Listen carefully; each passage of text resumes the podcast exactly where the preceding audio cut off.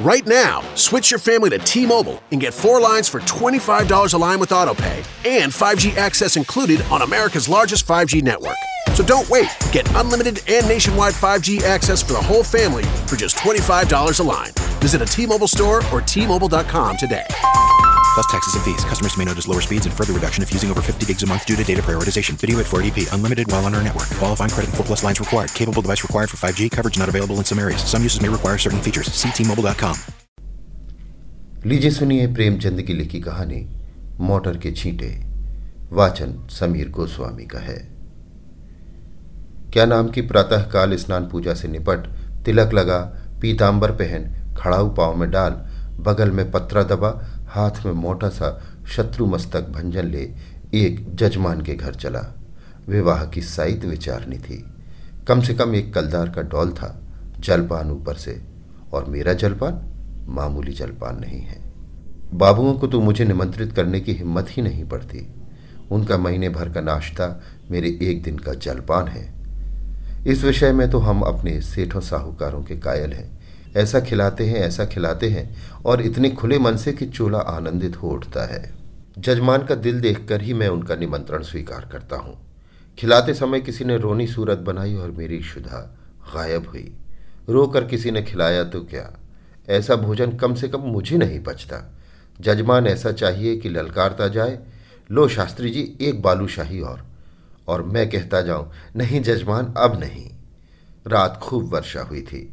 सड़क पर जगह जगह पानी जमा था। मैं अपने विचारों में मग्न चला जाता था कि एक मोटर छप छप करती हुई निकल गई। मुँह पर छींटे पड़े। जो देखता हूँ तो धोती पर मानो किसी ने कीचड़ घोल कर डाल दिया हो। कपड़े भ्रष्ट हुए, वो अलग। देह भ्रष्ट हुई, वो अलग। आर्थिक क्षति जो हुई, वो अलग। अगर मोटर वाली को पकड़ पाता तो ऐसी मरम्मत करता कि वे भी याद करते। मन महसूस कर रह गया था। इस वेश में जजमान के घर तो जा नहीं सकता था। अपना घर भी मील भर से कम न था। फिर आने जाने वाले सब मेरी ओर देख देख कर तालियाँ बजा रहे थे। ऐसी दुर्गति मेरी कभी नहीं हुई थी। अब क्या करोगे मन? घर जाओगे तो पंडिताइन क्या कहेंगी? मैंने चटपट अपने कर्तव्य का निश्चय कर लिया। इधर उधर से दस बारह पत्थर के टुकड़े बटोर लिए और दूसरी मोटर की राह देखने लगा। ब्रह्म तेज सिर पर चढ़ बैठा। अभी दस मिनट भी न गुजरे होंगे कि एक मोटर आती हुई दिखाई दी।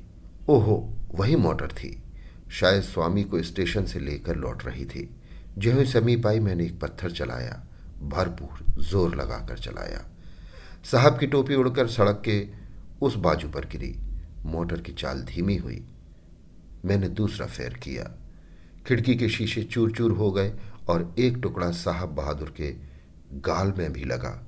खून बहने लगा। मोटर रुकी और साहब उतर के मेरी तरफ़ आए और घूस तान कर बोले, सुअर, हम तुमको पुलिस में देगा। इतना सुनना था कि मैंने पोथी पत्रा ज़मीन पर फेंका और साहब की कमर पकड़कर अड़ंगी लगाई तो कीचड़ में भद से गिरे।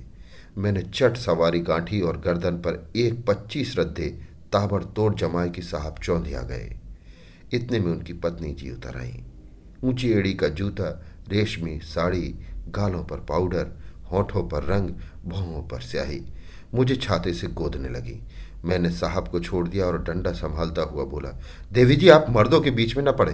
कहीं चोट चपेट आ जाए तो मुझे दुख होगा। साहब ने अवसर पाया तो संभल कर उठे और अपने बूटदार पैरों से मुझे एक ठोकर जमाई। मेरे घुटने में बड़ी चोट लगी। मैंने बौखला कर डंडा उठा लिया और साहब के पाँव में जमा दिया। वो कटे पेड़ की तरह गिरे। मेम साहब छतरी तान कर दौड़ी। मैंने धीरे से उनकी छतरी छीन कर फेंक दी। ड्राइवर अभी तक बैठा था। अब वो भी उतरा और छड़ी लेकर मुझ पर पिल पड़ा। मैंने एक डंडा उसके भी जमाया, लौट गया। पचासों आदमी तमाशा देखने जमा हो गए। साहब भूमि पर पड़े पड़े बोले, रास्कल, हम तुमको पुलिस में देगा। मैंने फिर डंडा संभाला और चाहता था कि खोपड़ी पर जमाऊं कि साहब ने हाथ जोड़कर कहा, नहीं नहीं बाबा, हम पुलिस में नहीं जाएगा। माफ़ी दो। मैंने कहा हाँ पुलिस का नाम न लेना, नहीं तो यहीं खोपड़ी रंग दूँगा। बहुत होगा, छह महीने की सज़ा हो जाएगी, मगर तुम्हारी आदत छोड़ा दूँगा। मोटर चलाते हो तो छीटे उड़ाते हो, मारे घमंड के अंधे हो जाते हो, सामने या बगल में कौन जा रहा है, इसका कुछ ध्यान ही नहीं रखते। एक दर्शक ने आलोचना की, अरे महाराज, मोटर वाले जानबूझकर छींटे उड़ाते हैं, और जब आदमी लथपथ हो जाता है तो सब उसका तमाशा देखते हैं और खूब हँसते हैं। आपने बड़ा अच्छा किया कि एक को ठीक कर दिया। मैंने साहब को ललकार कर कहा, सुनता है कुछ? जनता क्या कहती है? साहब ने उस आदमी की ओर लाल लाल आँखों से देखकर कहा, तुम झूठ बोलता है, बिल्कुल झूठ बोलता है। मैंने डांटा, अभी तुम्हारी हेकड़ी कम नहीं हुई, आऊँ फिर और दो एक सोटा कसके? साहब ने घिघिया कर कहा, अरे नहीं बाबा, सच बोलता है, सच बोलता है, अब तो खुश हुआ? दूसरा दर्शक बोला अभी जो चाहे कह दे। लेकिन जो ही गाड़ी पर बैठे, फिर वही हरकत शुरू कर देंगे। गाड़ी पर बैठते ही सब अपने को नवाब का नाती समझने लगते हैं। दूसरे महाशय बोले, इससे कहिए, थूक कर चाटे। तीसरे सज्जन ने कहा, नहीं, कान पकड़कर उठाइए, बिठाइए। चौथा बोला, और ड्राइवर को भी, ये सब बदमाश होते हैं। मालदार आदमी घमंड करे तो एक बात है, तुम किस बात पर अकड़ते हो? चक्कर हाथ में लिया और आँखों पर पर्दा पड़ा। मैंने ये प्रस्ताव स्वीकार किया।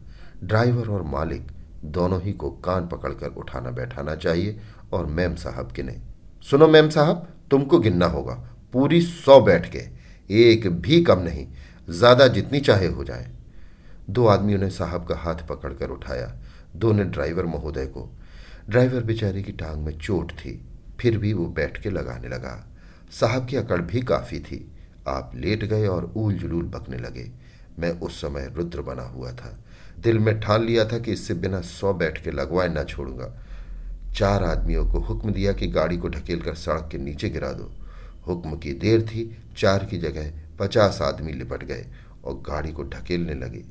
वो सड़क बहुत ऊँची थी, दोनों तरफ़ ज़मीन नीची। गाड़ी नीचे गिरती और टूट टाट कर ढेर हो जाती। गाड़ी सड़क के किनारे तक पहुँच चुकी थी कि साहब कांक कर उठ खड़े हुए और बोले, बाबा, गाड़ी मत तोड़ो, हम उठे बैठेगा। मैंने आदमियों को अलग हट जाने का हुक्म दिया, मगर सभी को एक दिल लगी मिल गई थी। किसी ने मेरी ओर ध्यान न दिया, लेकिन जब मैं डंडा लेकर उनकी ओर दौड़ा, तब सब गाड़ी छोड़कर भागे और साहब ने आँखें बंद करके बैठ के लगानी शुरू की। मैंने दस बैठकों के बाद मैम साहब से पूछा, कितनी बैठकें हुई? मैम साहब ने ज़ोर से जवाब दिया, हम नहीं गिनता। तो इस तरह साहब दिन भर कांकते रहेंगे और मैं ना छोड़ूँगा। अगर उनको साकुशल से घर ले जाना चाहती हो तो बैठ के गिन दो। मैं उनको रिहा कर दूँगा। साहब ने देखा कि बिना दंड भोगे जान न बचेगी तो बैठ के लगाने लगे। एक, दो, तीन, चार, पाँच। सहसा एक दूसरी मोटर आती दिखाई दी। साहब ने देखा और नाक रगड़ कर बोले, पंडित जी, आप मेरा बाप है। मुझ पर दया करो। आप कभी मोटर पर न बैठेंगे। मुझे भी दया आ गई। बोला, नहीं, मोटर पर बैठने से मैं नहीं रोकता। इतना ही कहता हूँ कि मोटर पर बैठकर भी आदमियों को आदमी समझो। दूसरी गाड़ी तेज चली आती थी। मैंने इशारा किया। सब आदमियों ने दो दो पत्थर उठा लिए। उस गाड़ी का मालिक स्वयं ड्राइव कर रहा था। गाड़ी धीमी करके धीरे से सड़क जाना चाहता था कि मैंने बढ़कर उसके दो कान पकड़े और खूब ज़ोर से हिलाकर दोनों गालों पर एक एक पड़ाका देकर कहा, गाड़ी से छीटे ना उड़ाया करो, समझे? चुपके से चले जाओ। ये महोदय बकबक तो करते रहे, मगर एक सौ आदमियों को पत्थर लिए खड़ा देखा तो बिना कान पूछ हिलाए चलते बने। उनके जाने के एक ही मिनट बाद दूसरी गाड़ी आई। मैंने पचास आदमियों को राह रोक लेने का हुक्म दिया। गाड़ी रुक गई। मैंने उन्हें भी चार पड़ा के देकर विदा किया, मगर ये बेचारे भले आदमी थे, मज़े से चाटे खाकर चलते बने। सहसा एक आदमी ने कहा, पुलिस आ रही है। और सब के सब दूर हो गए। मैं भी सड़क के नीचे उतर गया और एक गली में घुसकर गायब हो गया अभी आप सुन रहे थे प्रेमचंद की लिखी कहानी मोटर के छींटे वाचन समीर गोस्वामी का था With the new iPhone SE for less than 100 bucks at Metro, you rule. It's the most affordable iPhone on the number one brand in prepaid. So whether you're studying online or FaceTiming, Hey, Mom. Hi, dear. the iPhone SE has all you need. Switch to Metro and get the iPhone SE for $99.99 after rebate redemption and six months of service with AutoPay. Metro by T-Mobile. Rule your day. Limit one per account slash household. Requires port and ID validation. Not valid for numbers currently on the T-Mobile network or active on Metro in past 90 days. Restrictions apply. See store for details.